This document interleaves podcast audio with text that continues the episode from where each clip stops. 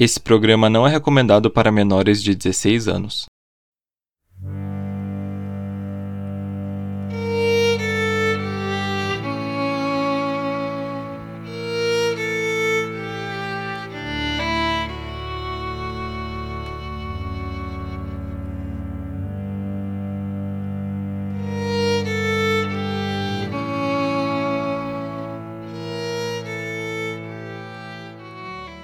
O desaparecimento de um parente é uma das maiores dores que uma família pode ter. Afinal, a dúvida do que aconteceu com essa pessoa é uma constante. Será que ele estaria vivo? Morto? Fugiu? Foi raptado? Essa foi a situação em que se encontrava a família do Nicholas Barclay, que desapareceu misteriosamente em 1994. Mas, de repente, ele voltou. Era para ser um momento de festa, mas ele voltou muito estranho. Não parecia o mesmo Nicholas. Parecia uma outra pessoa. Esse é o podcast Clube dos Detetives. Eu sou Rodolfo e hoje vamos falar sobre o desaparecimento do Nicholas Barclay. Agora fiquem com os nossos recados e a gente já volta.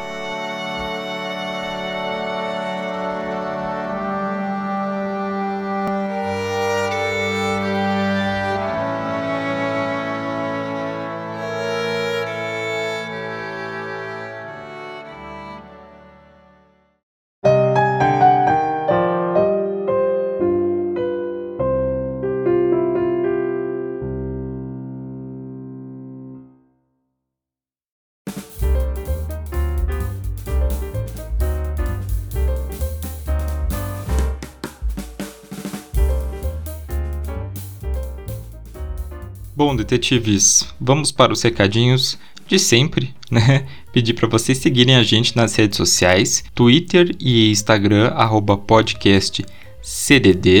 Uh, também, se vocês puderem e quiserem estar apoiando a gente, né?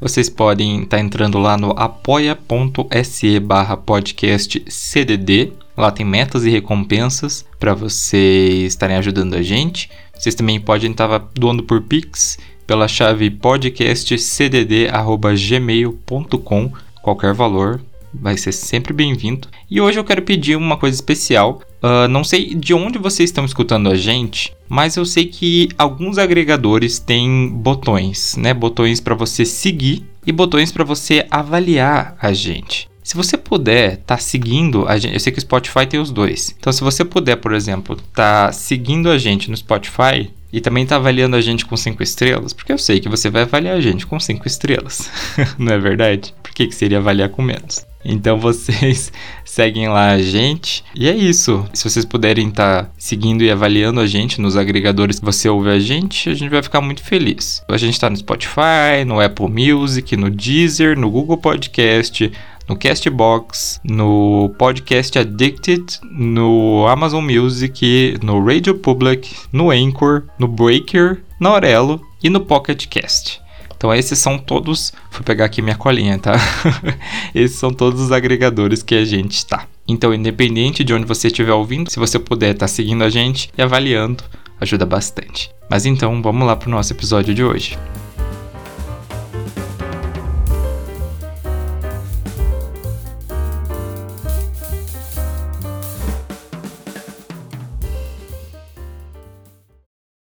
Nicholas Patrick Barclay nasceu em San Antonio, no Texas, no dia 31 de dezembro de 1980. Ele era filho da Beverly e de um pai que não teve o nome divulgado. Ele tinha dois meios-irmãos, o Jason e a Carrie, os dois eram mais velhos. Ele era branco, ele tinha cabelos loiros escuros e olhos azuis. Na época do caso, ele tinha 13 anos e a família dele, principalmente a irmã, chamava ele de Nick. O Nicholas ele era bem rebelde, bem temperamental e bem agressivo, principalmente quando ele brigava ali com a família dele. E ele e a mãe parecia que brigavam bastante. E quando ele era contrariado, o garoto saía de casa, pegava uma malinha, saía de casa e ficava um ou dois dias fora. Para tentar diminuir essa agressividade toda, a Beverly pediu para o Jason, que morava parece que com o pai dele em outra cidade, para morar com eles. Mas, segundo o que falam, isso piorou ainda mais a agressividade do Nicholas, porque o próprio Jason, ele era bem agressivo. Então, né, somou ali a agressividade dos dois e deixou tudo pior.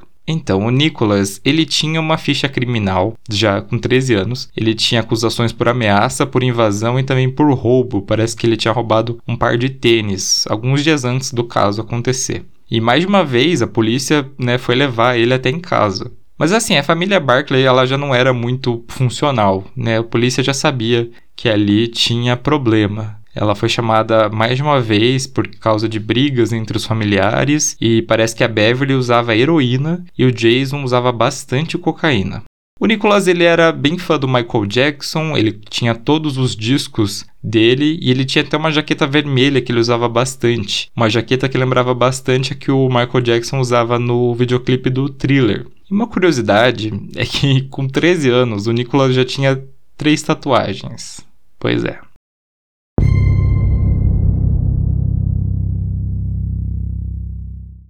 No dia 10 de junho de 1994, o Nicholas saiu da casa dele para ir até uma quadra de basquete que ficava a mais ou menos um quilômetro e meio da casa dele. Ele foi lá se encontrar com alguns amigos para eles jogarem.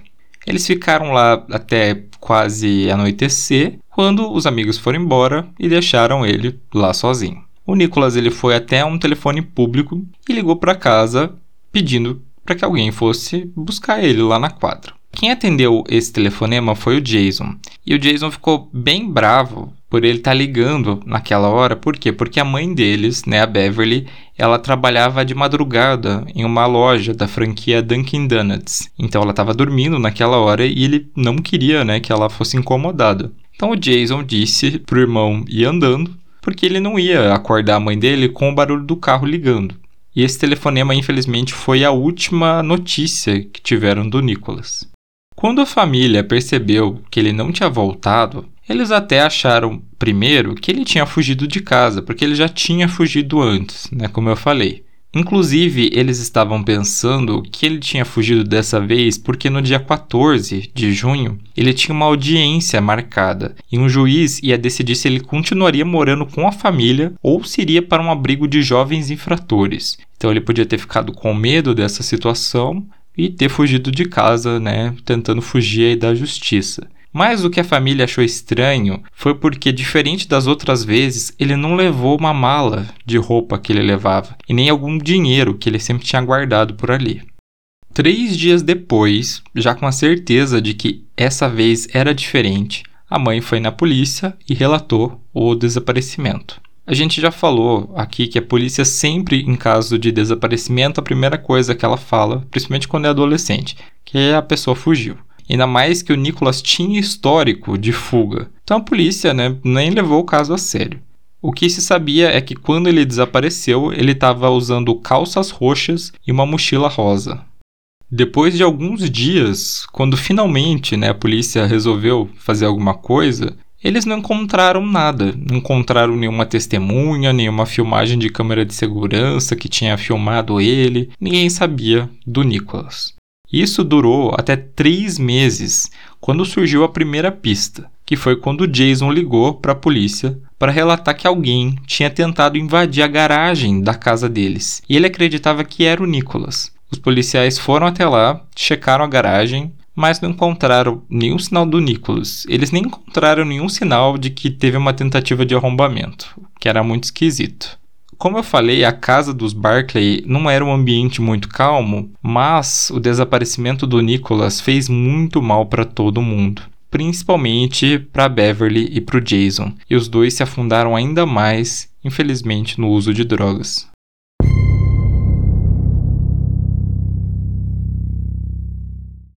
Em outubro de 1997, o Departamento da Polícia de San Antônio recebeu um telefonema. Do outro lado da linha, um policial da cidade de Linares, na Espanha. Ele disse que tinha encontrado um jovem vagando lá pela cidade, que estava muito assustado e que foi levado para um abrigo juvenil ali da cidade. Quando as autoridades perguntaram sobre a identidade dele, né, ele tinha muita dificuldade de falar espanhol e ele parecia que ele não lembrava direito quem ele era. Aí depois de algum tempo, eles conseguiram obter um nome e um local de nascimento, porque esse jovem disse que ele era Nicholas Barclay, que tinha desaparecido em 1994. Os policiais de San Antônio ligaram então para casa dos Barclay e passaram essa informação para Carrie, que foi ela que atendeu. Ela imediatamente ligou para o abrigo, falou ali com o Nicholas rapidinho e ficou muito emocionada de ter encontrado, né, o irmão, porque parece que a família não tinha muita esperança de encontrar ele vivo mais. E enquanto isso, a polícia da Espanha tentava tirar novas informações ali do garoto para entender, né, como que o Nicholas saiu do Texas e foi parar em Linares, a 8 mil quilômetros de distância. E aí, com muita dificuldade, porque, como eu falei, ele não falava espanhol, ele contou que tinha sido sequestrado por um grupo de militares e vendido como escravo sexual. E ele conseguiu escapar quando um dos guardas do cativeiro deixou uma porta destrancada. Ele fugiu, saiu correndo e não parou de correr até chegar na cidade mais próxima.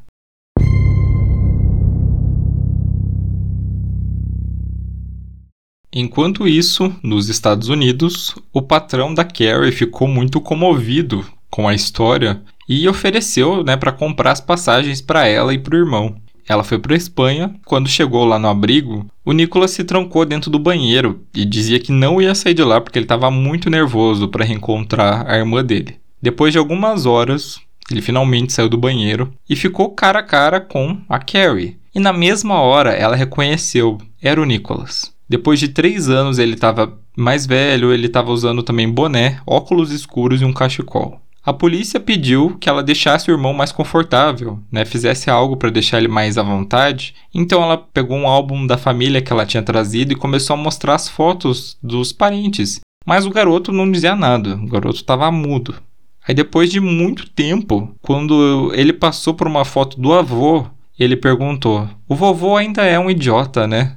Para Carrie, essa foi a prova definitiva. Era o Nicholas. Ela ligou para casa, informou que realmente era ele e que ela ia levar o irmão de volta para casa. Os dois foram até o consulado dos Estados Unidos na Espanha, conseguiram emitir os documentos que precisavam e embarcaram de volta para o Texas. Quase toda a família Barclay foi receber o Nicholas no aeroporto, com exceção do Jason. Eles gravaram até esse momento em vídeo e eu vou deixar vídeos e fotos desse caso lá no nosso site. Então não deixem de entrar no podcast cdd.com.br, tá? E nesse vídeo estava todo mundo muito feliz, especialmente a mãe.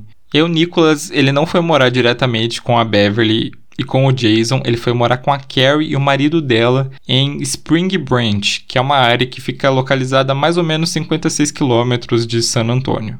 Lá ele não teria quarto próprio, ele ia dormir no quarto do filho da irmã. E eles aproveitaram para levar vários objetos, né, do garoto, como brinquedos, algumas roupas dele e também cartões de beisebol que ele fazia coleção. Com o passar dos dias, já estava todo mundo esperando que o processo de ressocialização dele não ia ser fácil. E aos poucos ele foi se abrindo com a família e foi contando os horrores que ele tinha vivido lá na Europa. Essa rede de pedofilia era muito grande, muito articulada, segundo ele. Ele era abusado diariamente e era espancado como punição por diversas coisas, como falar um outro idioma que não fosse o francês. E ele foi obrigado a aprender o francês com outros garotos ali porque ele não sabia. E depois de três anos sem falar inglês, ele sentia que quando ele falava né, o inglês que ele se lembrava, ele não conseguia deixar de lado esse sotaque francês. E para evitar o reconhecimento dele, essa quadrilha aí pintou o cabelo dele e usou um produto químico, que ele não sabia o que era, para mudar a cor dos olhos dele. Os olhos dele eram azuis, mas agora estavam castanhos. Quando ele voltou, ele estava com bastante dificuldade de interação, mesmo com a família, tanto que ele começou a apresentar alguns episódios de automutilação e foi preciso de uma ajuda psiquiátrica para ele. Ele também foi entrevistado por uma agente do FBI que foi designada para esse caso chamada Nancy Fisher. E guardem esse nome porque ela vai ser bastante importante nessa história. Ela queria saber mais sobre essa rede de pedofilia que tinha sequestrado o garoto. Depois de algum tempo, ele começou a se recuperar, ele conseguiu voltar para a escola e até fez alguns amigos novos. Um episódio marcante que todo mundo lembra foi quando a família foi até a igreja da cidade depois de anos afastado né, de alguma religião para agradecer pela volta do Nicholas.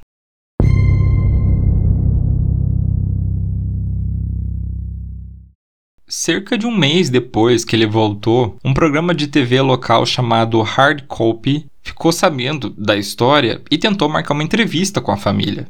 Os produtores então contrataram um investigador chamado Charlie Parker para ajudar né, a descobrir, por exemplo, onde que eles moravam e também para ajudar né, nessa história do sequestro. O Charlie conseguiu né, encontrar a família ele foi pessoalmente na casa deles, mas eles negaram, eles não queriam que o Nicholas falasse, né, com a imprensa, porque eles estavam com medo de que isso desenterrasse alguns traumas, já que ele tinha passado por coisas bem pesadas por lá. Mas para surpresa de todos, ele mesmo falou que ele queria contar a história dele. Então a equipe de produção instalou câmeras na sala da casa e gravaram uma matéria. O Charlie Parker disse que o Nicholas estava muito calmo, ele não demonstrava nada, ele só falava. E duas coisas chamaram a atenção dele: o sotaque francês, né, do Nicolas, e uma foto que estava sendo usada ali para comparar um pouco os garotos. Era uma foto de quando o Nicolas tinha 13 anos. Ele achou que, nossa, estava muito diferente, né? O Nicolas atual estava muito diferente daquela foto. O Charlie então sussurrou para o cinegrafista que estava gravando dar um zoom nas orelhas do Nicolas. E depois que a entrevista acabou, ele pegou uma foto escondido. Uma das fotos que estava ali ele pegou e escondeu dentro do bolso. Quando ele chegou no escritório dele, o Charlie escaneou a imagem no computador e comparou com a filmagem. E para ele, as e para ele as orelhas dos dois eram muito diferentes. Então ele começou a desconfiar que tinha alguma coisa errada. Aí, quanto à história do sotaque, o Charlie conversou com o psiquiatra que estava atendendo ele e o próprio médico falou que achava muito estranho que o Nicholas tivesse perdido a capacidade de falar sem sotaque, ainda mais o idioma que ele falou durante os 13 primeiros anos de vida dele. O Charlie então conversou com um especialista em dialeto da Trinity University que confirmou que era assim impossível alguém adquirir um sotaque estrangeiro falando a língua materna. Ele conversou também com o tio do Nicholas, que concordava que tinha alguma coisa errada com o Nicholas, que ele estava muito esquisito desde que ele tinha voltado. E aí, quanto à questão do olho, ele também achou esquisito a história da substância que acabou mudando a cor. Ele perguntou para vários oftalmologistas se existia né, alguma forma de mudar a cor do olho, e eles disseram que não. E um parênteses aqui, hoje existe uma cirurgia para mudar a coloração da íris, né? A íris é a parte colorida do nosso olho, e hoje existe uma cirurgia para fazer isso, mas naquela época nem se pensava nisso. O Charlie passou a seguir mais o Nicholas. Quando ele saía de casa para visitar a mãe dele, ele saía lá da casa da irmã e ia para San Antônio. E quanto mais ele via ele, mais ele tinha certeza que tinha alguma coisa errada com aquele garoto. Por causa disso, ele resolveu pegar o que ele sabia, chamar as autoridades e levar esse caso para o FBI. Enquanto né, o Charlie estava ali se movimentando para entregar essas provas né, de que tinha alguma coisa errada, o estado mental do Nicholas estava piorando cada vez mais. Ele parou de ir para a escola, ele roubou o carro da irmã e dirigiu até Oklahoma. E aí no caminho ele foi preso por excesso de velocidade e foi levado de volta para casa. Depois disso, a irmã encontrou ele cortando o próprio rosto com uma navalha de barbear. Então a família resolveu internar ele em uma ala psiquiátrica e ele passou alguns dias ali, mas logo foi libertado. A família foi procurada novamente pela Nancy Fisher e ela pediu para Beverly para fazer um teste de DNA com o Nicholas, mas ela não quis, porque ela disse que tinha medo de que o filho dela fosse retirado dela de novo. Só que em fevereiro de 98, a agente Fisher voltou com um mandado para obtenção das impressões digitais e também de uma amostra de sangue do Nicholas. E aí, alguns dias depois, o Charlie Parker recebeu um telefonema da Beverly e ela queria falar sobre o Nicholas. Depois que eles conversaram um pouco, ele chamou o Nicholas para ir até um restaurante em San Antônio porque ele queria conversar sobre uma coisa que a Beverly tinha dito. E aí ele começou a falar, e aí o Nicholas respondeu: Ela não é minha mãe, e você sabe disso. E aí o investigador perguntou: Você vai me dizer quem você é? E ele respondeu: Eu sou Frederic Boldan e sou procurado pela Interpol. Realmente, aquele não era o Nicholas. Era um francês de 24 anos que tinha conseguido roubar a sua identidade.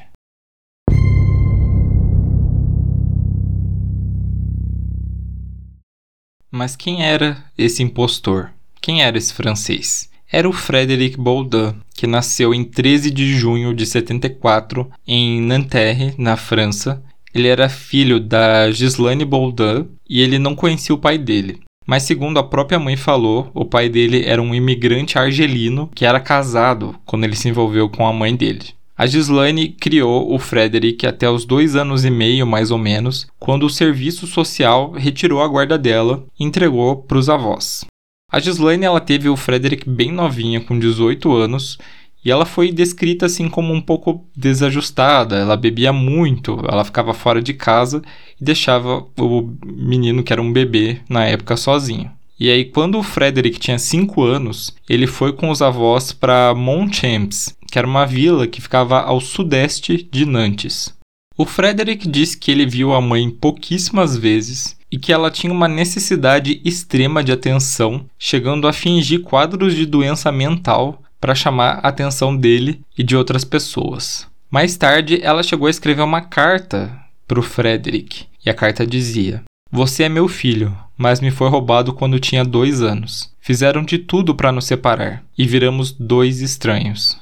Quando ele começou a frequentar a escola, ele inventava muitas histórias ao seu respeito, inclusive que o seu pai ele nunca aparecia por ali porque ele era um agente secreto a serviço da Inglaterra. E todo mundo que se lembra do Frederick criancinha dizem que ele era uma criança muito alegre e que ele tinha uma imaginação muito fértil, mas também que ele mentia muito.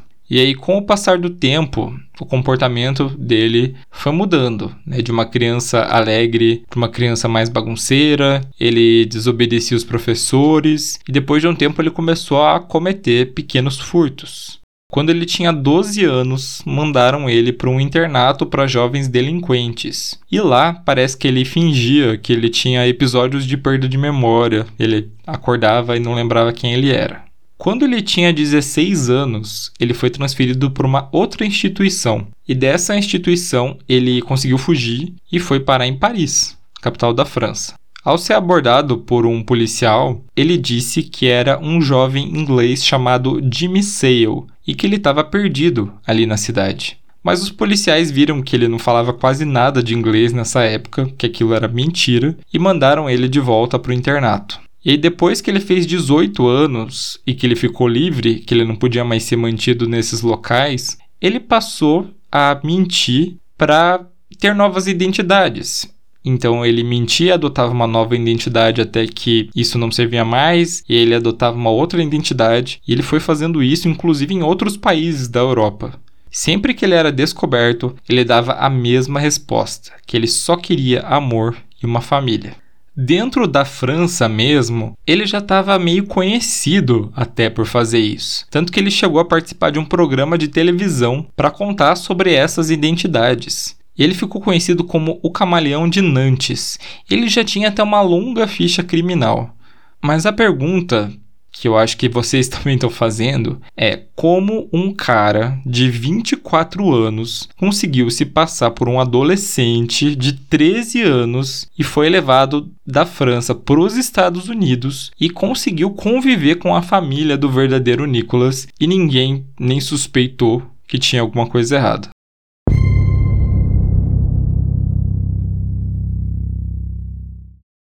Em outubro de 97, o Frederick estava se passando por um adolescente e ele estava na Espanha, em Linares. A juíza ali da cidade, que estava cuidando do caso dele, disse que ele tinha 24 horas para provar quem era ele ou ela iria tirar as impressões digitais dele. Isso era um problema porque as digitais dele estavam cadastradas no sistema da Interpol, que é a Polícia Internacional ele conseguiu convencer a juíza, de alguma forma, que ele era americano e ele pediu para usar o telefone do abrigo. Ele ligou para o Centro Nacional de Crianças Desaparecidas e Exploradas dos Estados Unidos, dizendo que ele se chamava Jonathan Durian e ele era diretor do abrigo ali de Linares. E aí ele começou a inventar uma história de que tinha aparecido um menino desconhecido que falava inglês e tinha um sotaque americano. Ele deu uma descrição mais ou menos parecida com a dele mesmo. Uma criança baixa, magra, que tinha um queixo proeminente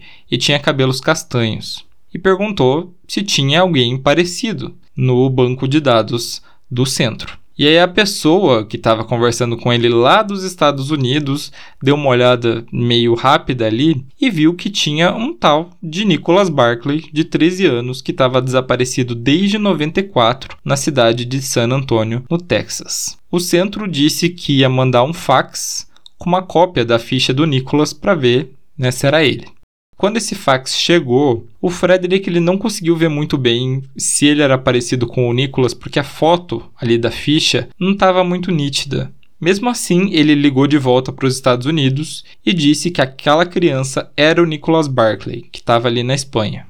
A pessoa que trabalhava ali no centro passou o número do detetive da polícia de San Antônio, que era o encarregado do caso do Nicholas, e o Frederick conversou com ele, fingindo ser uma outra pessoa. Dessa vez ele disse que ele era um policial da Espanha que estava cuidando ali do caso. O policial de San Antônio disse que ele ia entrar em contato com o FBI e também com a embaixada americana em Madrid para mandar mais informações, né, para ver se era realmente o Nicholas. E aí, no outro dia, o Frederick recebeu um envelope remetido pelo Centro Nacional de Crianças Desaparecidas com uma cópia, dessa vez bem mais nítida, da ficha do Nicholas. Só que aí ele percebeu que eles eram muito diferentes, né? O menino tinha 13 anos, era loiro, tinha olho azul, enquanto ele já estava com 24, tinha cabelo castanho e olhos castanhos. Então o Frederick decidiu improvisar. Ele oxigenou o cabelo dele e pediu para um amigo improvisar uma tatuagem que o Nicholas tinha em uma das mãos com uma agulha de costura e tinta de caneta. E aí vocês lembram quando a Carrie estava na Espanha e ela mostrou as fotos da família e que ele não dizia nada? Ele fez isso por quê? Porque ele estava se familiarizando com todos os rostos e todos os nomes que ela estava oferecendo de bandeja para ele. E aí depois que ele chegou nos Estados Unidos, ele passou a estudar cada material da família Barclay, cada foto, cada vídeo caseiro que o Nicholas gravava e cada relato de parente que ele escutava. E ele incorporou cada detalhe desses na farsa dele.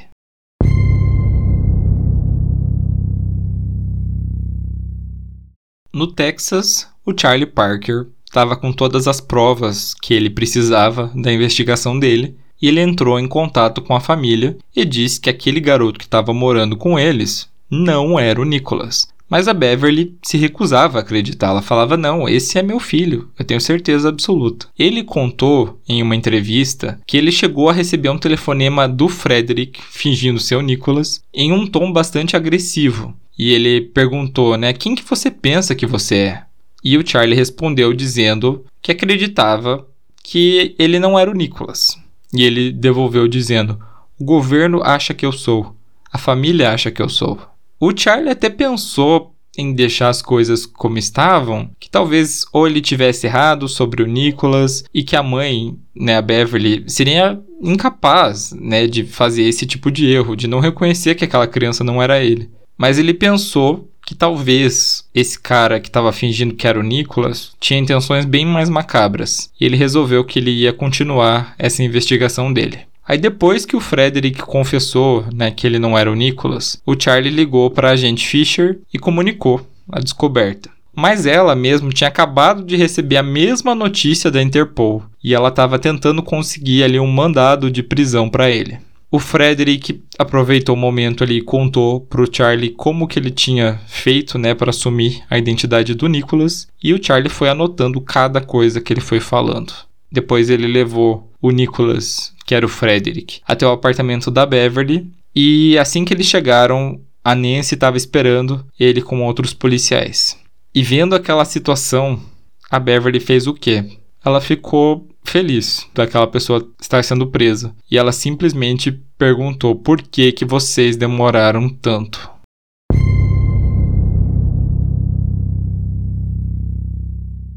E agora vocês devem estar se perguntando uma outra coisa. Mas afinal, o que, que aconteceu com o verdadeiro Nicholas? Infelizmente, esse é um mistério que não tem resposta. O Charlie Parker fez mais algumas buscas e descobriu algumas coisas sobre o Jason. Descobriu que ele era bastante solitário, que ele tinha muitas dificuldades em conhecer pessoas e que ele tinha uma cicatriz de queimadura no rosto, que deixava ele bem envergonhado. Então era por isso que ele evitava né, fazer contato com as pessoas. O Charlie também descobriu vários relatórios da polícia sobre chamadas policiais na casa dos Barclay depois que o Nicholas tinha desaparecido. Por exemplo, no dia 12 de julho, a polícia tinha ido até o local e o Jason disse que a mãe estava bebendo e gritando com ele porque o Nicholas tinha fugido de casa. Algumas semanas depois disso, a Beverly chamou a polícia e disse que ela e o Jason tinham brigado, tinham se insultado. Inclusive, ela pediu para o Jason para dar um tempo ali e ficar um tempo fora de casa. O comportamento do Jason, que já também não era muito bom, foi ficando cada vez pior. E ele chegou a ser detido por agredir um policial e também foi colocado para fora de casa pela própria mãe. Segundo né, o que os parentes falavam, o desaparecimento do Nicholas deixou o Jason muito perturbado. E ele se sentia muito culpado também, porque naquele dia ele não tinha ido buscar o irmão. E aí, no final de 96, o Jason se internou em uma clínica de reabilitação. Ele conseguiu se afastar do vício dele em cocaína. Ele permaneceu no local atuando como conselheiro e trabalhando para a empresa de jardinagem que era operada pela clínica. O Frederick contou para o Charlie que ele desconfiava que o Jason tinha feito alguma coisa com o Nicholas porque ele não tinha ido ver ele no aeroporto. Ele não foi visitar ele nas primeiras semanas que ele tinha chegado, e quando ele foi, ele olhava para ele com um olhar muito de desconfiança. O Frederick também falou que desconfiava que a mãe podia estar envolvida, né, a Beverly, porque ele lembrou de um episódio em que a mãe estava muito bêbada e acabou gritando uma coisa para ele. Ela falou: "Eu sei que Deus me castigou mandando você para cá. Não sei quem você é e por que você está fazendo isso comigo. Muito suspeito.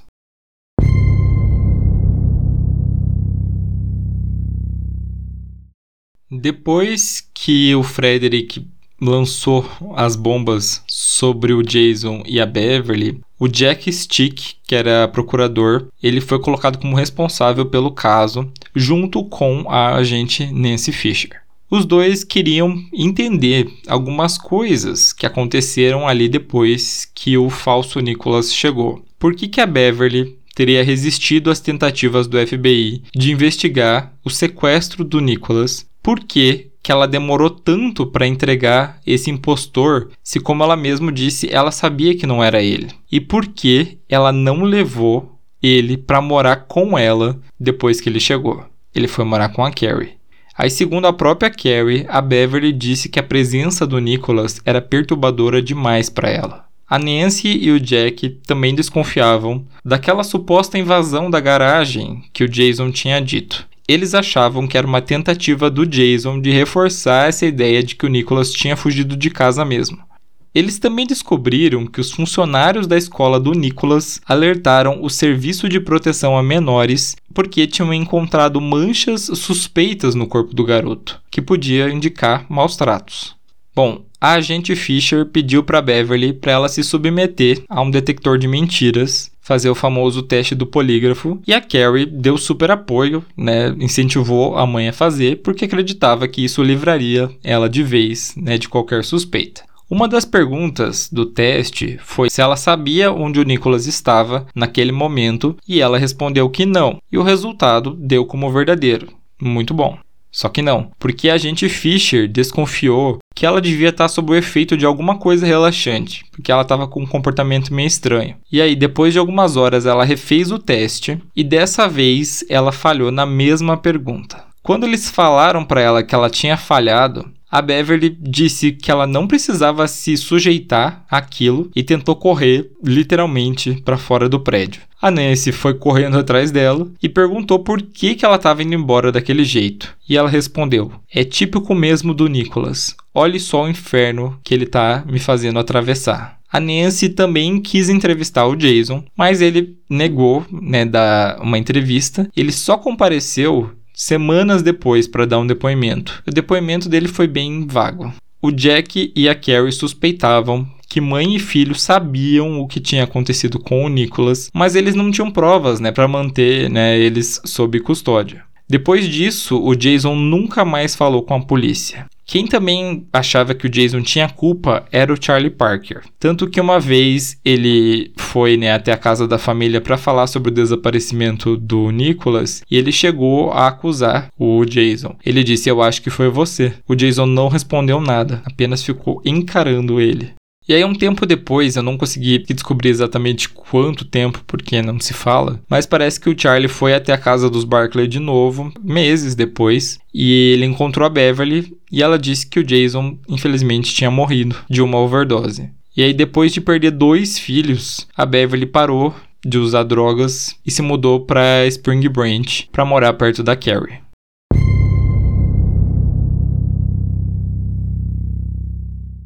No dia 9 de setembro de 98, o Frederick Boldan foi levado a julgamento no Tribunal de San Antônio e ele se declarou culpado pelos crimes de perjúrio e posse de documentos falsos. A defesa dele disse que ele estava só procurando amor, só amor, e começou uma história que tinha ido longe demais. Uma das testemunhas de acusação foi a Carrie, e ela disse em tribunal: Ele mentiu e continua mentindo até hoje. Ele não sente remorso. A Beverly também depôs e ela disse: Sinto pena dele. Acabamos conhecendo bem o rapaz e sabemos que ele passou por um verdadeiro inferno. O juiz condenou ele a seis anos de detenção e o Frederick, antes de ir definitivamente para a prisão, ele pediu desculpas e disse que ele era um prisioneiro dele mesmo. Ele ficou na prisão até outubro de 2003, quando ele foi deportado para a França. Lá, ele chegou a assumir mais algumas identidades, mas sempre foi descoberto. Ele foi avaliado por um psiquiatra e ele foi descrito como um serial impostor. Diferente de um serial killer, que sai matando geral, o serial impostor seria alguém que né, sai pegando outras identidades. No total, ele chegou a assumir mais de 500 personalidades durante o período que ele ficou ativo. Isso foi mais ou menos até agosto de 2007, quando ele conheceu e se casou com uma mulher chamada Isabelle. O casal morava na França e eles tiveram cinco filhos. Aparentemente eles se separaram em 2017 e ele inclusive ficou com a guarda dos filhos, mas hoje não se sabe o que aconteceu nem com a esposa nem com os filhos dele. E já foram feitos muitos materiais baseados no caso do Frederick e também sobre o desaparecimento do Nicholas. Foi feito um episódio da série Law and Order Special Victims Unit e também o filme The Camaleon, que foi lançado em 2010, e o documentário chamado The Imposter, que conta com entrevistas da Nancy Fisher, do Charlie Parker e também alguns membros da família, incluindo a Carrie e a Beverly. E a entrevista principal é com o Frederick. No final do documentário, o Charlie Parker, com a ajuda dos novos donos da casa onde a família Barclay morava, ele fez uma busca no jardim da casa para tentar encontrar se tinha algo enterrado, mas ele não achou nada. Infelizmente, o caso do Nicholas foi arquivado por falta de evidências e ele continua desaparecido até hoje.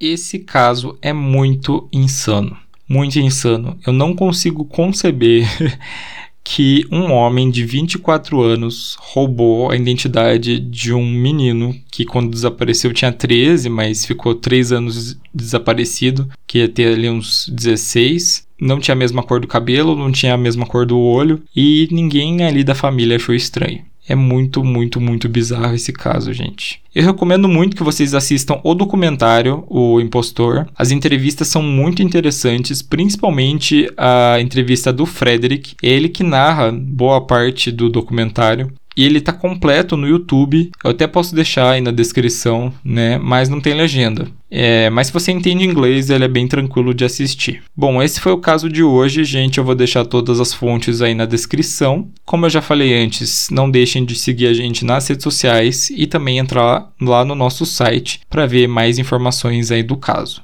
E a nossa reunião hoje fica por aqui e a gente se vê na semana que vem.